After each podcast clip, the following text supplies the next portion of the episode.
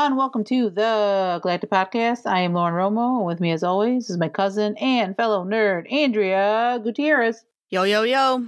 What's going on, And Chilling like a Clone Wars villain. well said. Well said. a lot to talk about. Uh, another Mandalorian chapter come and gone. And we're doing another recap for you kids. So, uh, but if this is your first time listening to us, welcome. We are Star Wars podcast that discuss anything and everything within that galaxy far, far away. In each episode, we will dive into one or two topics and have a general discussion on them. Topics could be TV series, books, comics, a specific character, you name it. We talk about it. Andrea, Mandalorian, Chapter 12. Initial thoughts. What do you got? Amazing. My expectations were kind of low just because I'm a jerk and I let outside issues mess with my perception of people which is fine.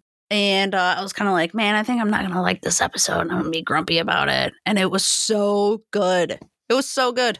Yeah, no, it was uh, same thing. I I think outside, you know, with that certain actress had me a little worried, but the overall story and where they're going with it, it was great. Uh, Carl Weathers did an amazing job directing. Knocked it out. Yeah, he really knocked it out of the park for sure. So um, so, but we'll start with a quick synopsis, and we'll kind of dive into our predictions, our feelings on it, as we do, as we've been doing with these Mando recap shows.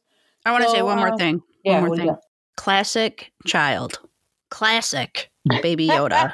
it was classic. the little guy steals the show. He is amazing. Every time, every time, and it, it gets, it just gets better. It just gets better. So, okay, uh, so we start chapter 12. Obviously, last week uh, we got the uh, cameo of Bo Katan. Bo Katan drops uh, the Ahsoka Tano name drop. So he is on his way to go see her. But obviously, as we know, the ship's pretty damaged. So uh, in the beginning, he's trying to do some repairs while Baby Yoda's in the little uh, I don't know, whatever you want to call it. Like he's a, in like a control area, control yeah, panel. Control, yeah, he's in a panel. He's, he is in a panel, literally a panel.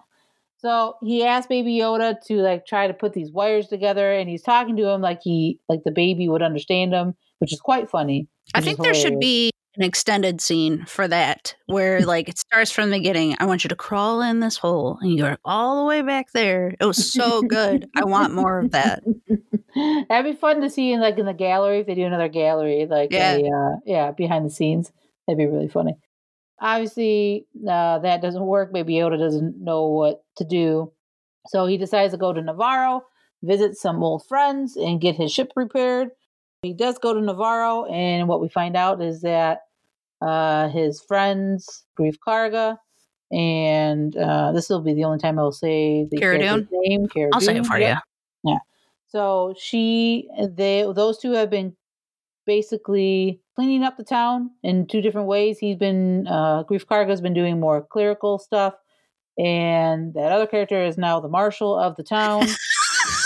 so. Yeah, so he's a magistrate. Again, he's not just like this dude that like deals out bounties and tries to capture people. He's a magistrate. I think that's pretty cool. Yeah. Yep. Cara Dune's yep. character is a marshal. I guess we have more than one on the show now, which I find strange, but whatever. And it looks nice. It's looking looking good. Yeah, Nevarro looked really good, uh, obviously from what they've been doing. So uh, what they find out is Mando uh, Mando lands the Razor Crest, which is jacked up. Uh, Karga gets a couple of mechanics to start working on it, and then they tell Mando that they have some business to discuss.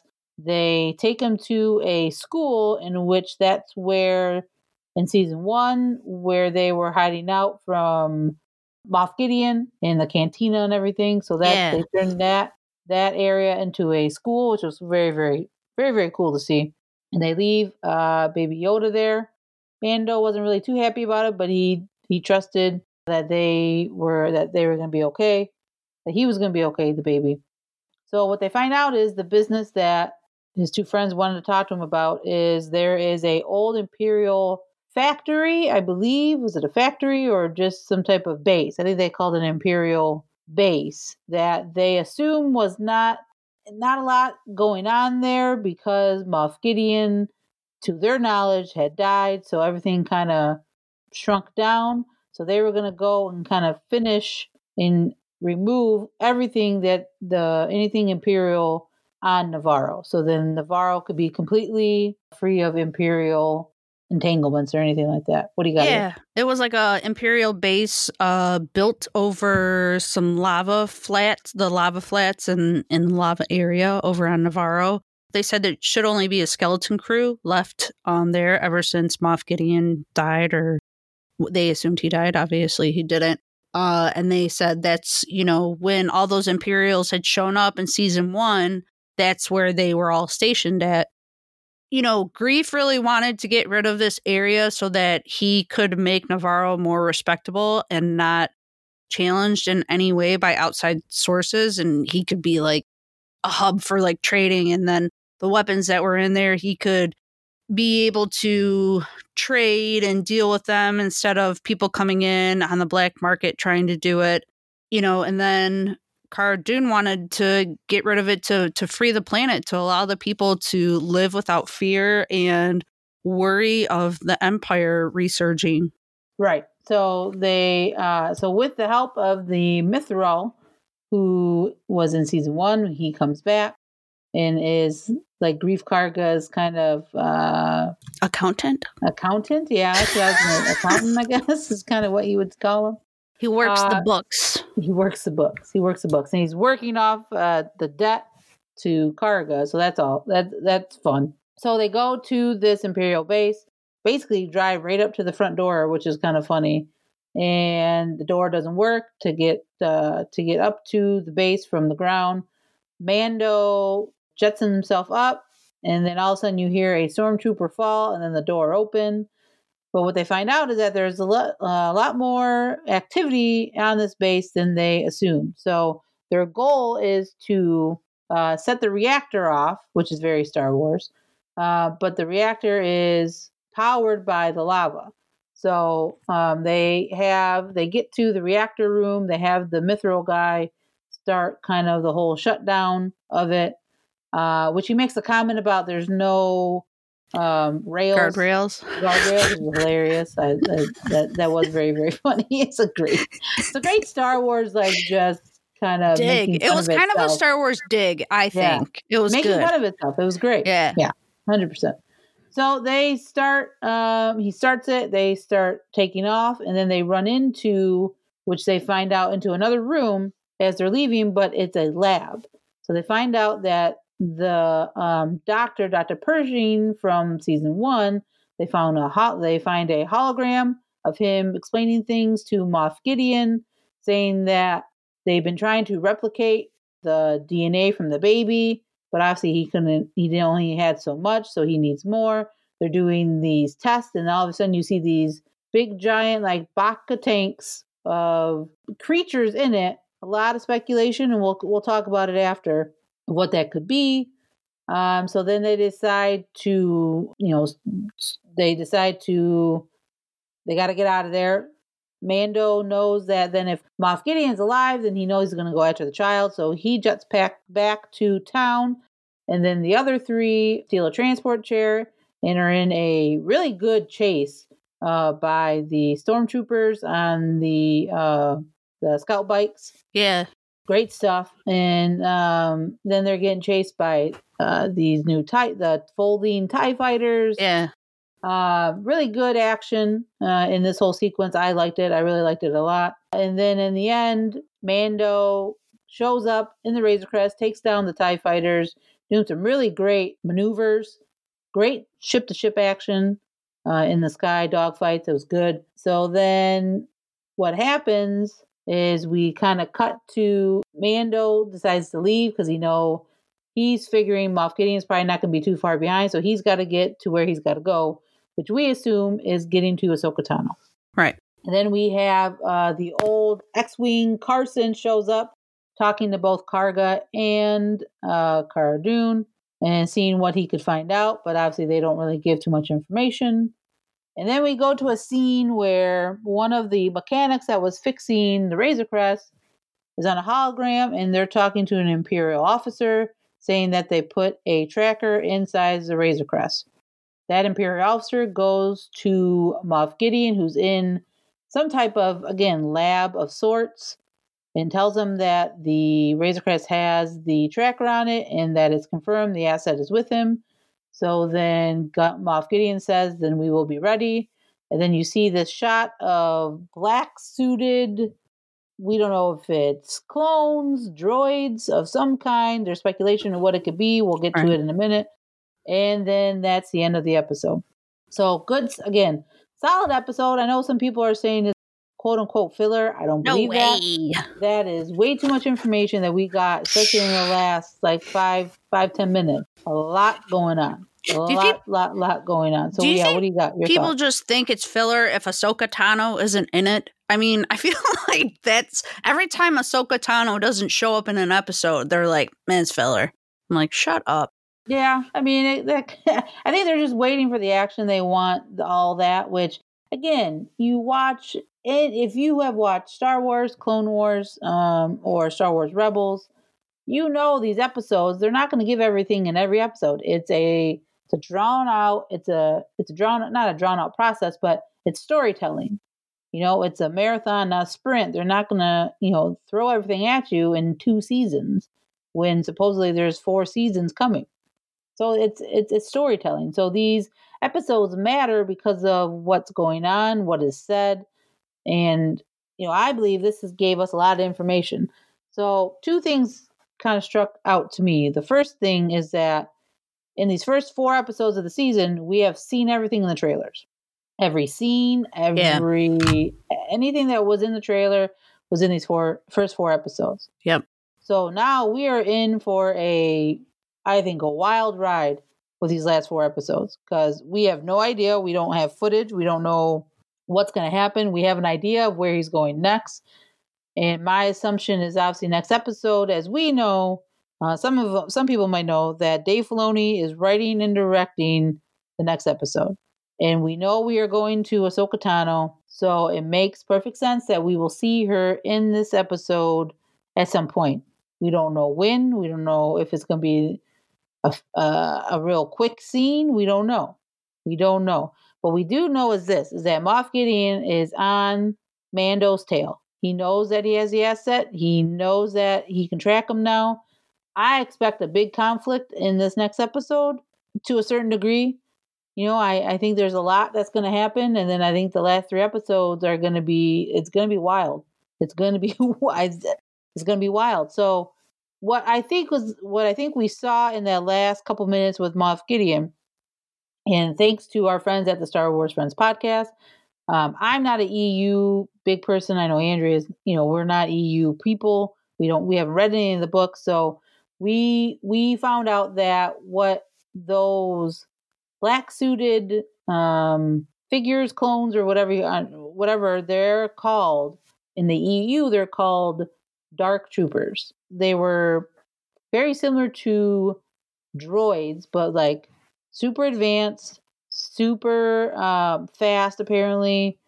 And there might be speculation that because of people stealing Beskar, these guys might have Beskar armor instead of just your typical Clone War stuff. So what what do you think of all that? The ending and everything like that? What where you're at with all this? The ending um just put my stress level way high. to hear that they're tracking the Razor Crest and knowing that Din slash Mando, whatever you want to call him, is on his way to go to Corvus to see Ahsoka Tano and to meet up with a Jedi is what he's he's quested to find another of Baby Yoda's kind. Dude's quest. He didn't say that. I've been quested. Um, the fact that he's going there and Moff Gideon is on his tail is super crazy. I mean, I guess we kind of assumed every time Mando goes to a planet, he like goes there. He's not really being followed, but eventually someone shows up. You know, looking for the child, looking for Din to know that someone is on his trail right behind him is a whole different ball game because he's going to get there and it's not going to be this casual conversation. I mean, it might for a little bit, but that sense of urgency we're all going to be feeling because we know what's coming. We know that the bad guys are are coming and that the stakes are like really high. So I can't believe they're tracking the Razor Crest. I was shocked to find that out. I didn't think that was going to happen. Yeah, I didn't think that would be how Moff They would find him. Find him. Yeah, I, Yeah. I, I was thinking some other way, shape, or form, but it's it, it makes sense because obviously Moff Gideon, you know, this asset is very important to him, as we know. I think we're finding that the reason why is because they are doing these different uh, testing with the with Baby Yoda's blood because he has a high, as they called it, M count, as we know midi- midichlorians. So they're trying to. just rolled your eyes so hard. Well, it was just, it's funny. I mean, it's funny that they didn't say midichlorians, but they said M count. It was like they didn't want to say it, but then they semi said it. Yeah. It was just, it was just funny to me that that's how they that's how they brought it up into the show. But there's a lot there's a lot going on. Um, you know, when we went to that lab on Nevarro, we see creatures in these again Bacta tanks. Speculation is those are Snokes. I I don't believe that yet. I don't believe that yet. I don't think that's where we are. I do. I do. don't think that's where Moff Gideon is at. I think it's I think they're doing something different. Honestly, because I, I I just don't I don't know if they'll go that deep. I would like them to connect it that way. I don't know if they're going to connect it that that kind of like just right there in your face direct connection to the sequel trilogy. I could be wrong. I could be way off, but that's fine. But this is just kind of where I'm at with it. I don't think it's Snoke. I think it's just other creatures or other volunteers that they've tried, but obviously have died. I think that could be it. I don't, I don't know, man. It's it's wild though, because now we have cloning is a very big thing now in this show, as we know. This is this is huge, as we kind of expected because of Pershing's insignia on his shoulder that we saw in season one. We know he's part of the Kamino cloning, so we are going down this path of cloning, which is very cool. It's very Star Wars, obviously from the prequels, so it makes sense. I personally think that Gideon. Here's my thing with Moff Gideon right now is that I think he's just he is part of obviously this new era, this new order that they're forming, as we know from the aftermath series. So I think he's trying to, and I think where he's at is he's in the Mandalore Mandalore system. I think he is trying to rule Mandalore, or he is acting as the the regent governor of Mandalore, and maybe that's where he was before um, the Death Star blew up and everything. Maybe that's where he was stationed. Maybe just like Moff Gideon was the re- like the regent governor of the Outer Rim. Maybe that's what, uh, or I'm sorry, Tarkin. Maybe that's where uh, Moff Gideon is. He was regent governor before uh, the Death Star and the Emperor dies. Maybe he's still trying to control it um, for you know either his own reasons or for obviously for the Empire being trying to be reestablished. Because as we know in comics and books, there's a whole Project Cinder going on that the Emperor uh, was implementing. So a lot of things, a lot of connections that we can make through the books, comics, and everything like that. So, uh, what do you think about those kind of Project Cinder or anything like that coming into play in these last uh, four episodes? Yeah. So for some of our listeners that might not be that familiar, when the emperor died, or I'll say quotations died, he had a contingency plan. And he wanted, obviously, for the empire to live long. So long live the empire, just like Moff Gideon said. And he had this project in place called Project Cinder, where he um, would continue the destruction of planets just to show that the empire still had rule and power even without him. That really didn't hold on for that long, honestly, because the rebellion was there for it.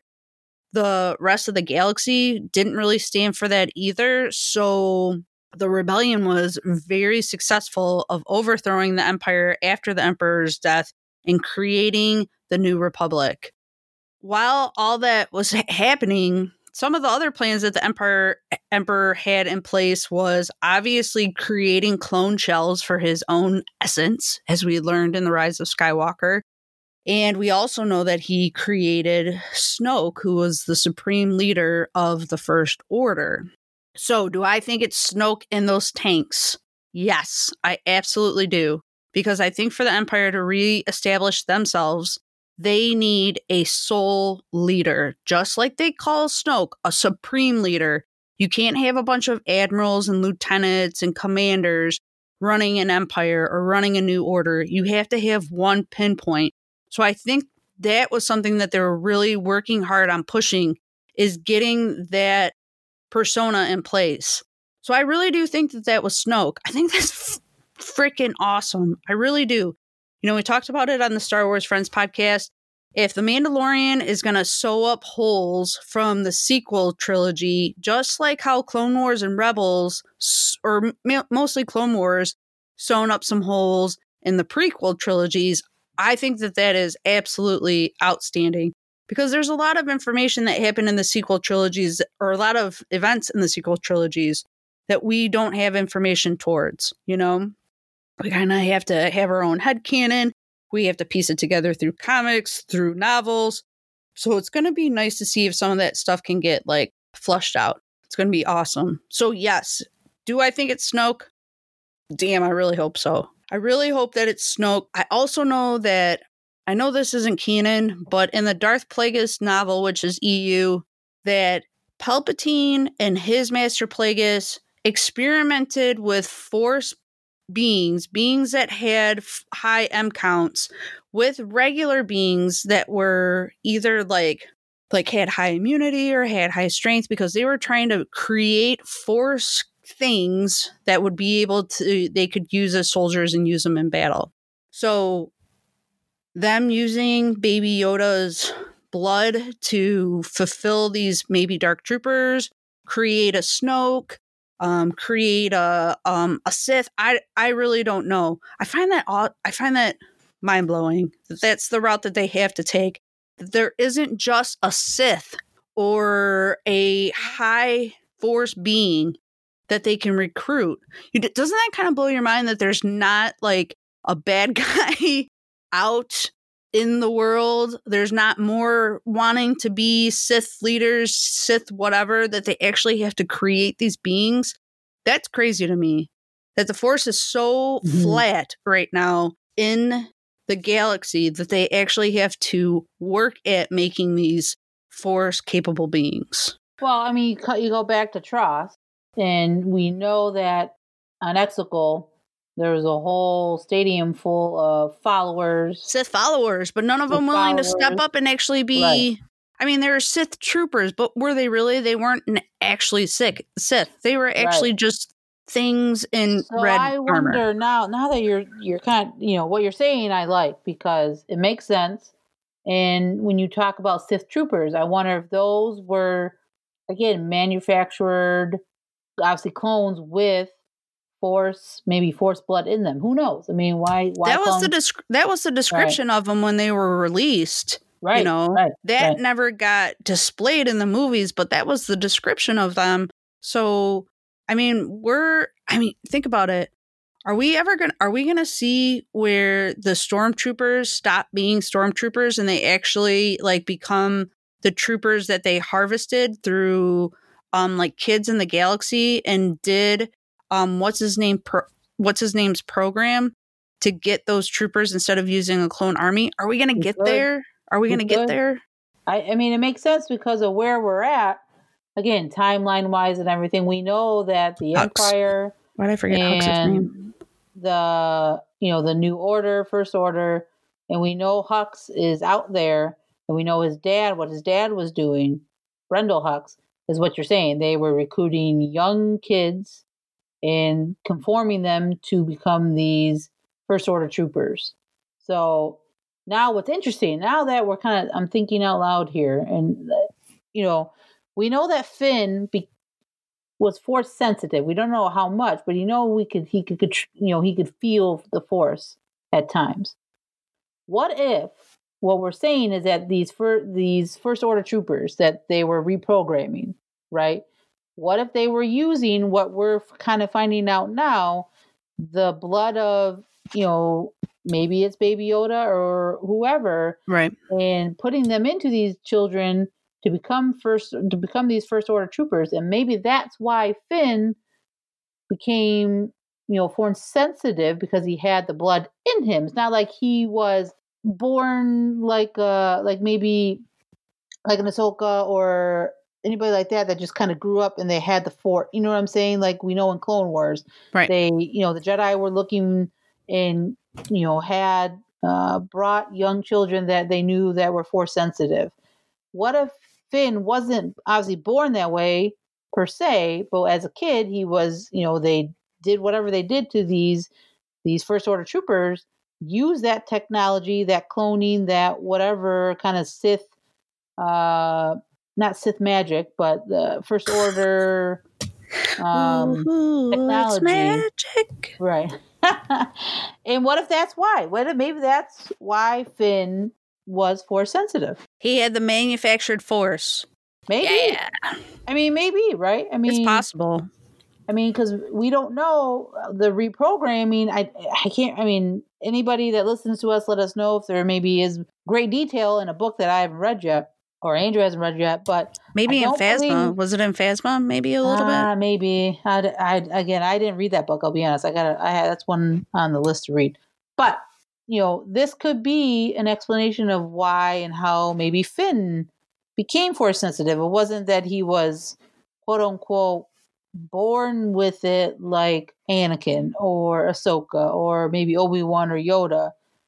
Again, like you're saying, manufactured, and then it just at that point, like kind of he took he he opened himself up to it, you know, and just like uh the other ex uh, first order troopers that and TROS that we see.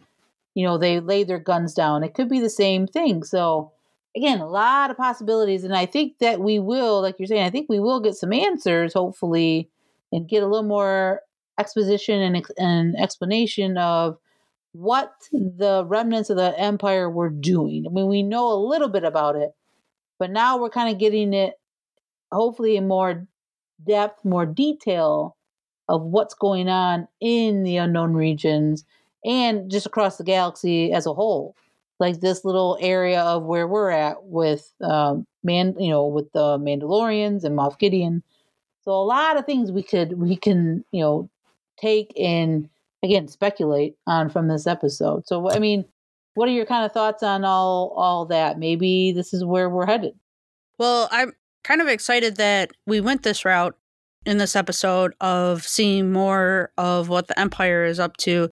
Because I kind of had this feeling that we were kind of put into a tight box after the Bo Katan ep- episode.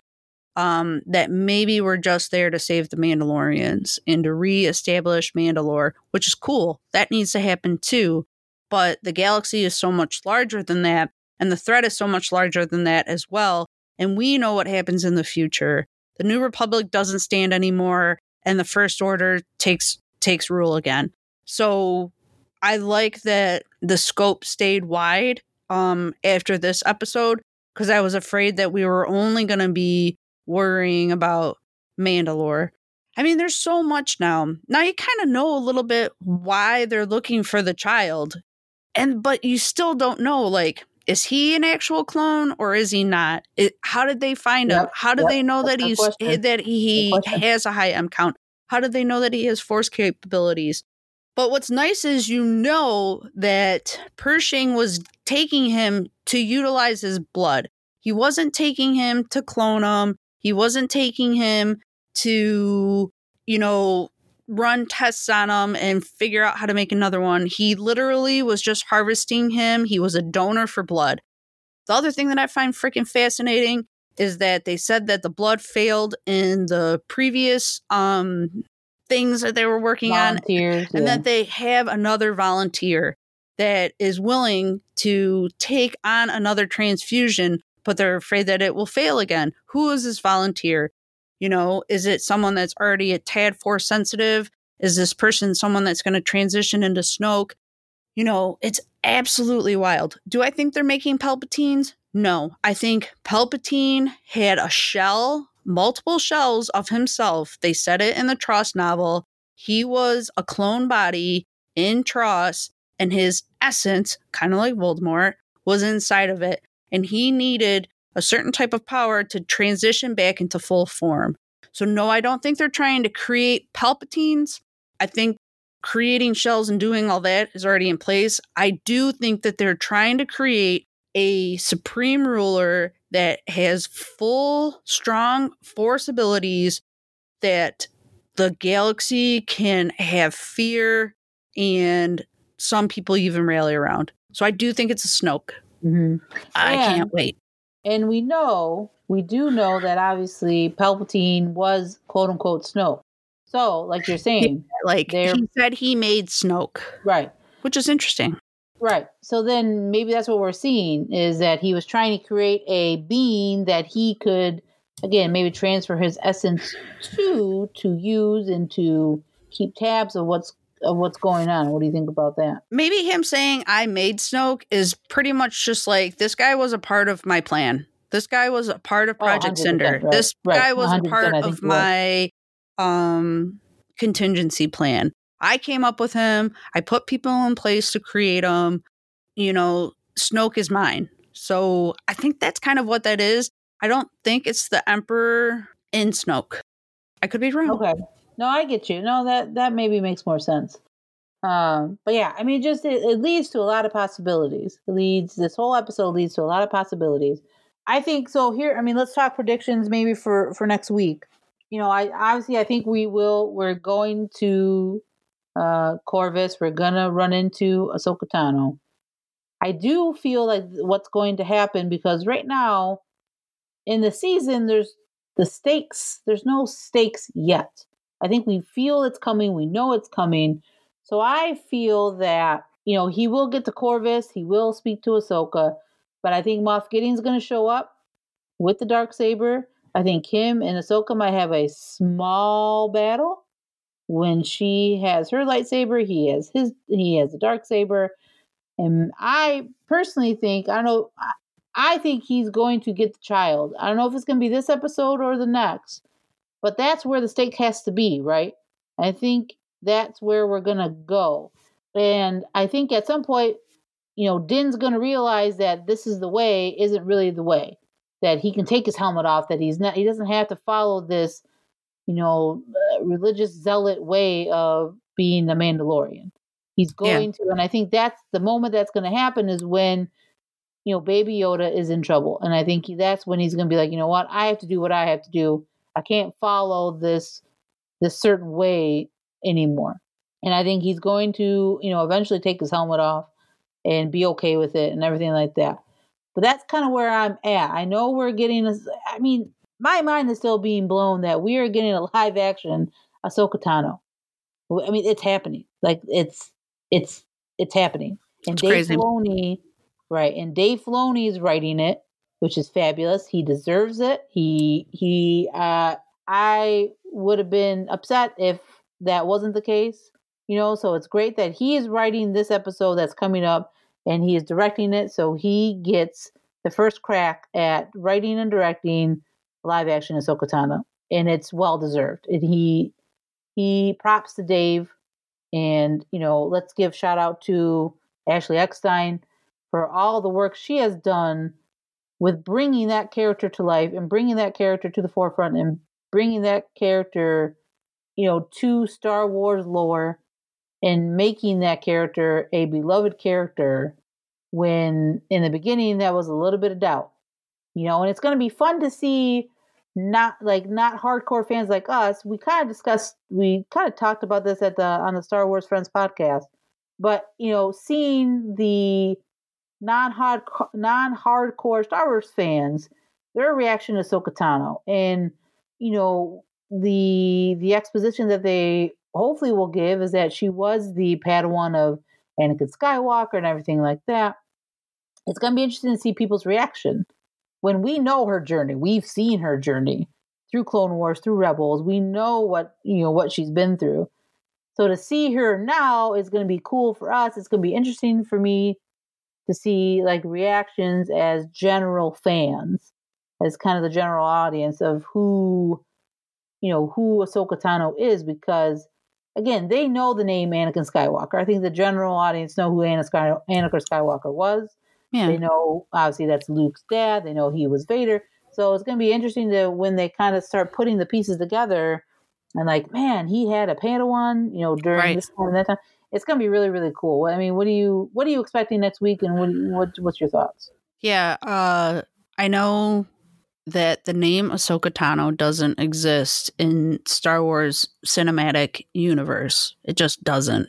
You know, with fans that just watch the movies, they have no idea and no clue um, what a pivotal character this is um, and how it's super it pivotal, super pivotal, yeah.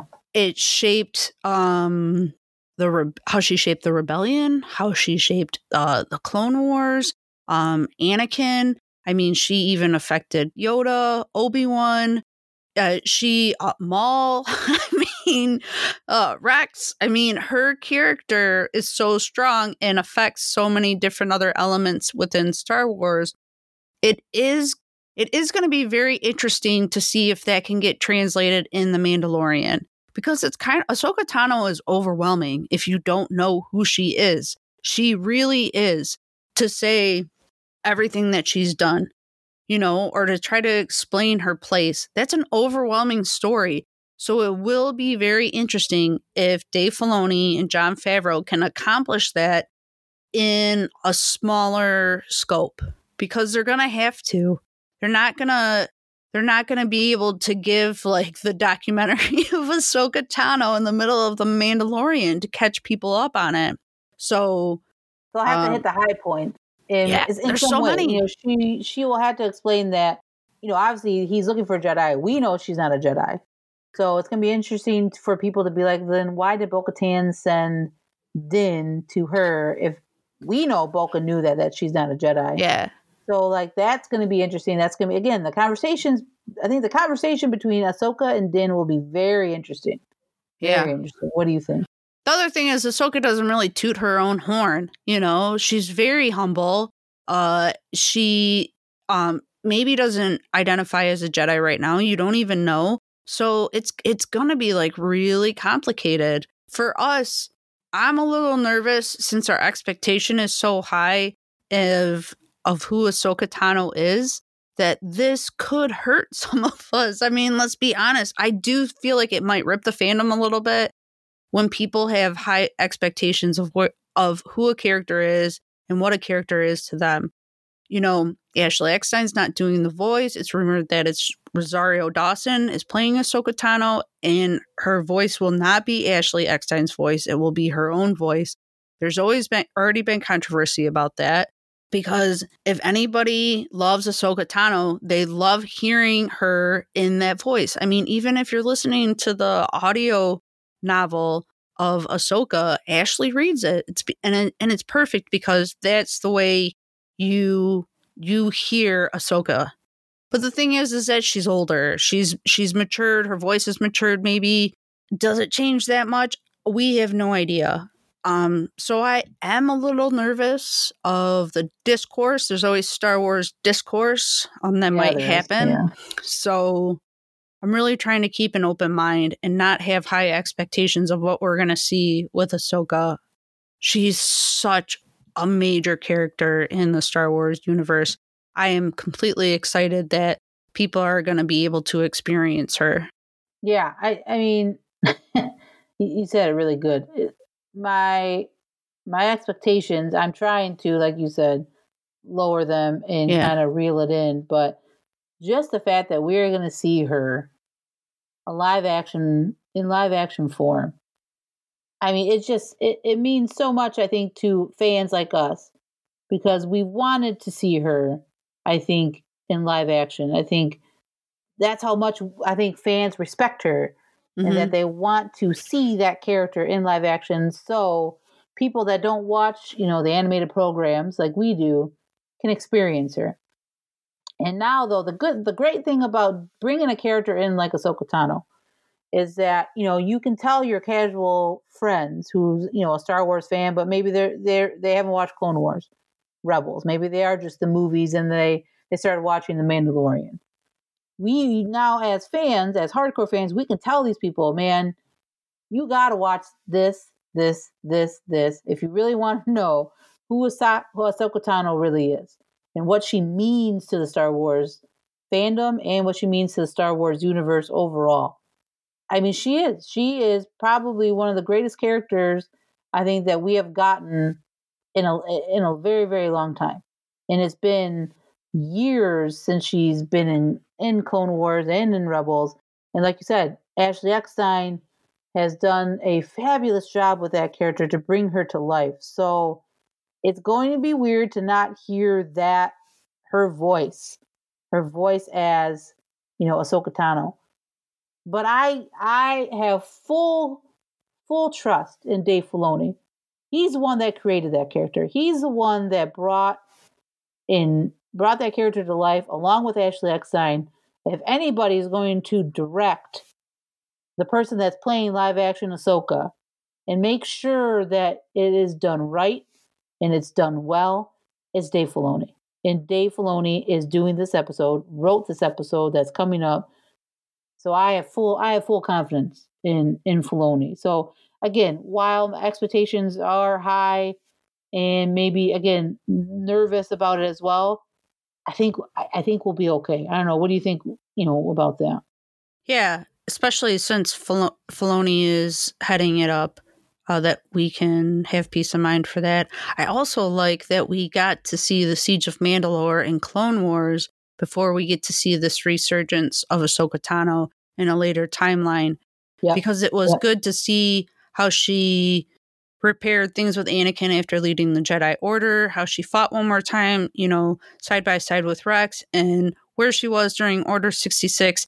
It's nice that that has been completed and we know what that looks like to move her into this time after the rebellion has defeated the Empire and we're in this time of possible peace, but obviously we're not. Let me ask you this. You want Ahsoka as a main character in The Mandalorian, or you want her just in, in small cameos? Small cameos. Small Yeah. cameos like Rebels. I think that's the perfect spot for a character like her. Ju- I mean, again, it worked so well in Rebels because you got her and you got more back, you know, more character development through her, but it was in small doses and it was it was just perfect. It was perfect. So I expect her to sh- obviously show up next week. I don't know if she'll be in the rest of the season, but I, I I would assume she'll be again a person that Din can go to, maybe later on in in the series or just throughout the series, somebody that he can talk to or communicate with, and a person that understands what Baby Yoda is and what Baby Yoda can do. I think that's where it's going to be interesting for Ahsoka and Din to kind of talk about, you know, the Force and what Baby Yoda is because he has no idea. As Bo Katan Yeah. asked him last week, Yeah. what do you know about the Jedi? He knows nothing. Yeah. He knows nothing. So I think he'll get a big explanation this week by Ahsoka of what the Jedi were, are, and again, her saying that she's not a Jedi will be interesting, and Din's reaction as well. If she says that, maybe she's come to terms with it and she is a Jedi now. You know what I never thought I needed, but I realized this week that I do is Ahsoka Tano and Luke Skywalker meeting because in this point, at this point, Luke knows that his father has been redeemed, that he saved, you know, that Darth Vader saved Luke Skywalker from El- Emperor Palpatine. He had taken his helmet off. He claimed Luke Skywalker as his son, um, wanted to let his daughter know that he, there was still good in him. Could you imagine Ahsoka and Luke being able to have those conversations about what they know of Anakin with each other? Because I think Ahsoka needs that. Ahsoka needs to know that Anakin redeemed himself in those Yep. last minutes Yep. of his life because the last time she saw him he said that there was. Yeah. there there was no Anakin Skywalker. So I never thought I needed that. I don't know if I need it in the Mandalorian.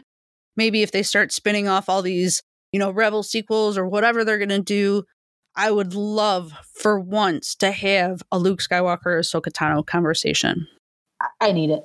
I need it. I think that'd be great. I think me personally, I think if if at some point she tells Mando Mando Din Djarin that he has to go seek out Luke Skywalker, to me that would represent that they have talked already. They Yeah. have had conversations. Right. I need that. Yeah. I need that. And I like and that was that was great that you said because again, Ahsoka needs to know that Anakin came around. Yeah. She needs to know that. She deserves that. Yeah. She deserves to know that he became the master that she always knew and that he saved, you know, his own son from the emperor. Because she knew exactly what it. what Yep. Luke knew that there was still good in him. She knew it.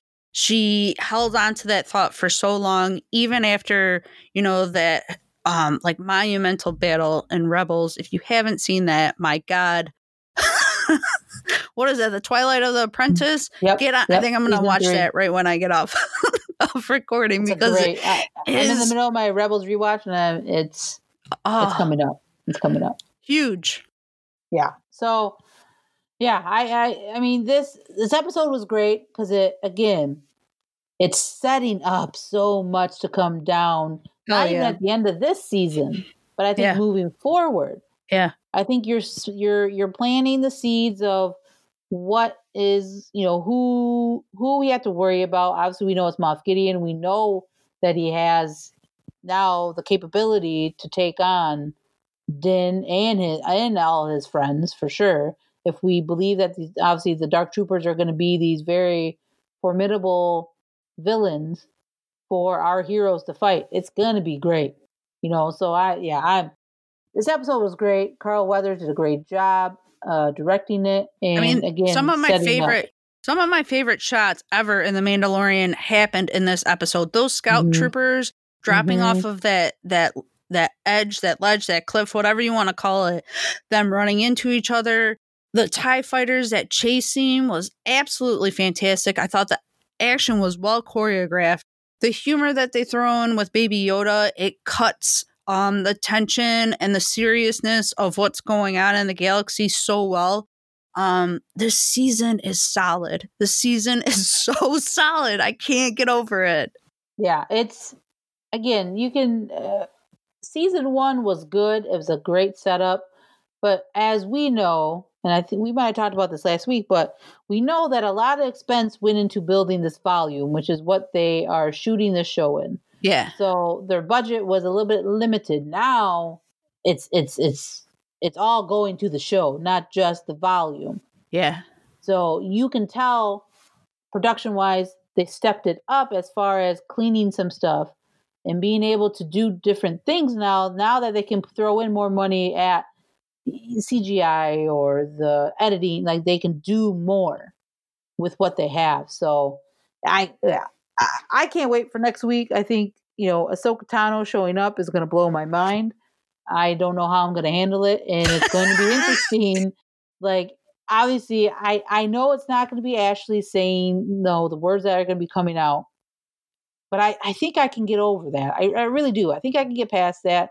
I think I can just be excited to see that character. you know why You i think i can get over it because i can get over like solo like i didn't have to Right, always right. see harrison ford as han solo you know in is there another situation in star wars where someone changed i can't remember Mm, not that comes to my mind. No.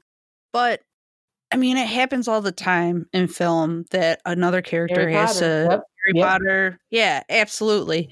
Oh my god, did you hear the rumor that they might do a young Snape?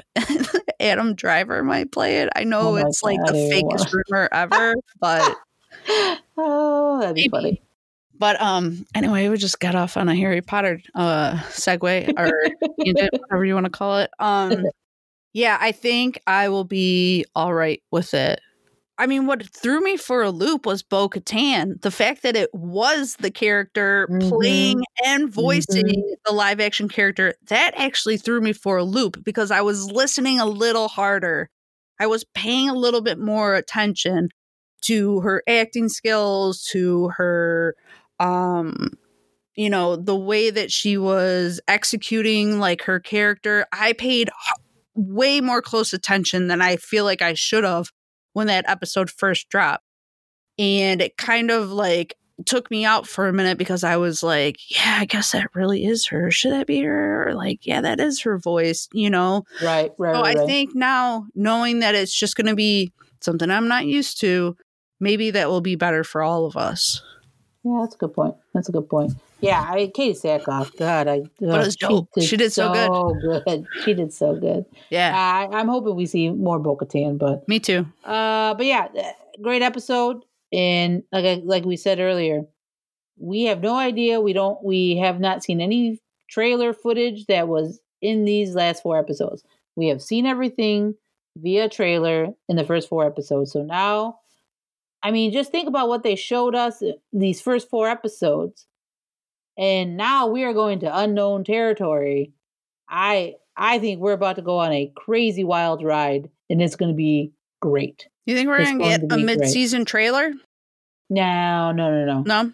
No, no, no, no. I think there, there. We never got one last season, so I, I think we're just going to be humping along, and we're just going to keep going. What do you It's gonna think? Great. What do you think Corvus is going to be like? Foresty, deserty? Well, what she said it was a uh, a forest moon, Did she say forest moon? or did she say just the moon Corvus? So I, yeah, I mean, it's going to be interesting to see what um what that's going to look like. I feel it's going to be like more foresty than anything, but that's just my that's just my guess. That's just my guess. But oh god, yeah, it's gonna be a great next week. It's gonna be crazy. It's gonna be great, uh, especially being Ahsoka Tano's fans as we are. It's gonna Yeah, be it's good. forest planet of Corvus. Okay, so Foresty. yep, we'll definitely get that. Uh, Maybe I bet it's gonna feel Endory, Yeah. like Endorish. I feel Yeah. like yeah, I can see that. So, all right, last thoughts. Think pal? there'll be Ewoks? Hey, you never know.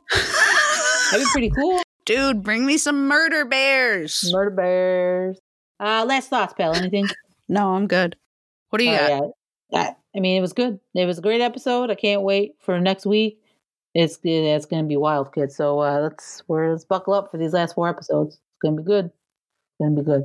All right, guys. Well, thanks for listening to our Mando chapter twelve, the siege recap. Hope you enjoyed it. Uh, if you listen to this episode, you can follow uh, this episode and more. Uh, our episodes are on Apple Pod, Google Play, Spotify, Amazon Pod iHeartRadio, anywhere in any uh, platform we should be on. If we're not, let us know so we can get on it.